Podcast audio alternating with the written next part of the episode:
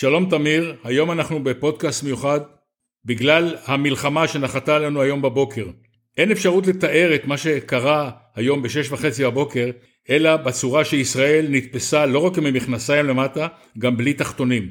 הפתעה מוחלטת, מתקפה, מלחמה שהחמאס הכין במשך שבועות וישראל לא ידעה ולא שמעה. נכשל השב"כ, נכשל המודיעין הישראלי, הדרג המדיני, כולם לא ראו את מה שקורה בקצה האף. והבוקר החמאס, בהתקפה מתואמת, הצליח לחצות את המכשול, להתפרץ למעבר ארז, להתפרץ ליישובים, להרוג אנשים, לקחת שבויים, להעביר את חלקם לעזה. ביזיון מהסוג שמדינת ישראל לא זוכרת בתולדותיה. חמישים שנה אחרי מלחמת יום כיפור, עוד ביזיון ענק. בזמנו המלחמה התנהלה קרוב לגבולות שלנו. פה חדרו ממש לתוך יישובים ישראלים, אנשים הסתגרו בממדים והמחבלים השתוללו וירו בחדרים האחרים של הבית. זה כישלון שאין לו אח ורע בתולדות ישראל, כאילו שהמדינה הזאת אין לה מודיעין, אין לה צבא.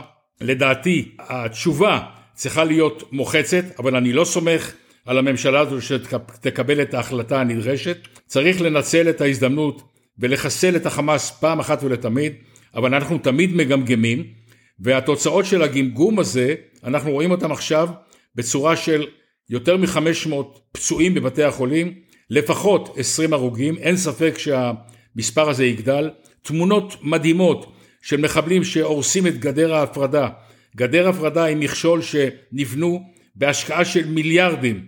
כל הקונספט הזה קרס תוך שניות. החמאס הכין תוכנית ואף אחד מהסנסורים שיש לישראל לא קלט אפילו רמז קל שבקלים.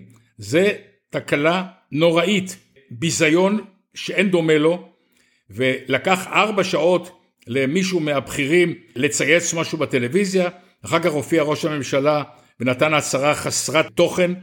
הצבא לקח לו המון זמן להגיע ליישובים שנכבשו, יש פה המון שאלות שמישהו יצטרך לתת עליהן תשובות, בינתיים אנחנו במלחמה וכולם מקווים שהמלחמה הזאת לא תהפוך למשהו רב זירתי, כלומר שבמקרה הרע גם חיזבאללה יתחיל במלחמה מכיוון לבנון כשהוא מעודד מחוסר האונים של ישראל.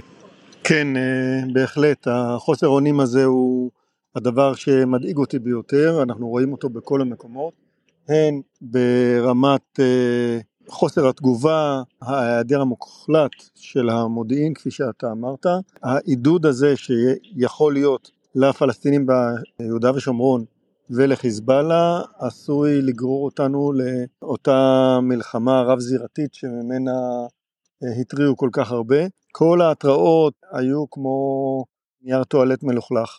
לא הייתה כאן שום התייחסות לאיום המשמעותי שעומד לפתחנו, ומה שקיבלנו זה מבצע שבסופו של דבר, אם אתה מסתכל על זה מבחינה צבאית, אפשר רק אה, להגיד אה, שאפו לחמאס, כי הם עשו לצה"ל בית ספר.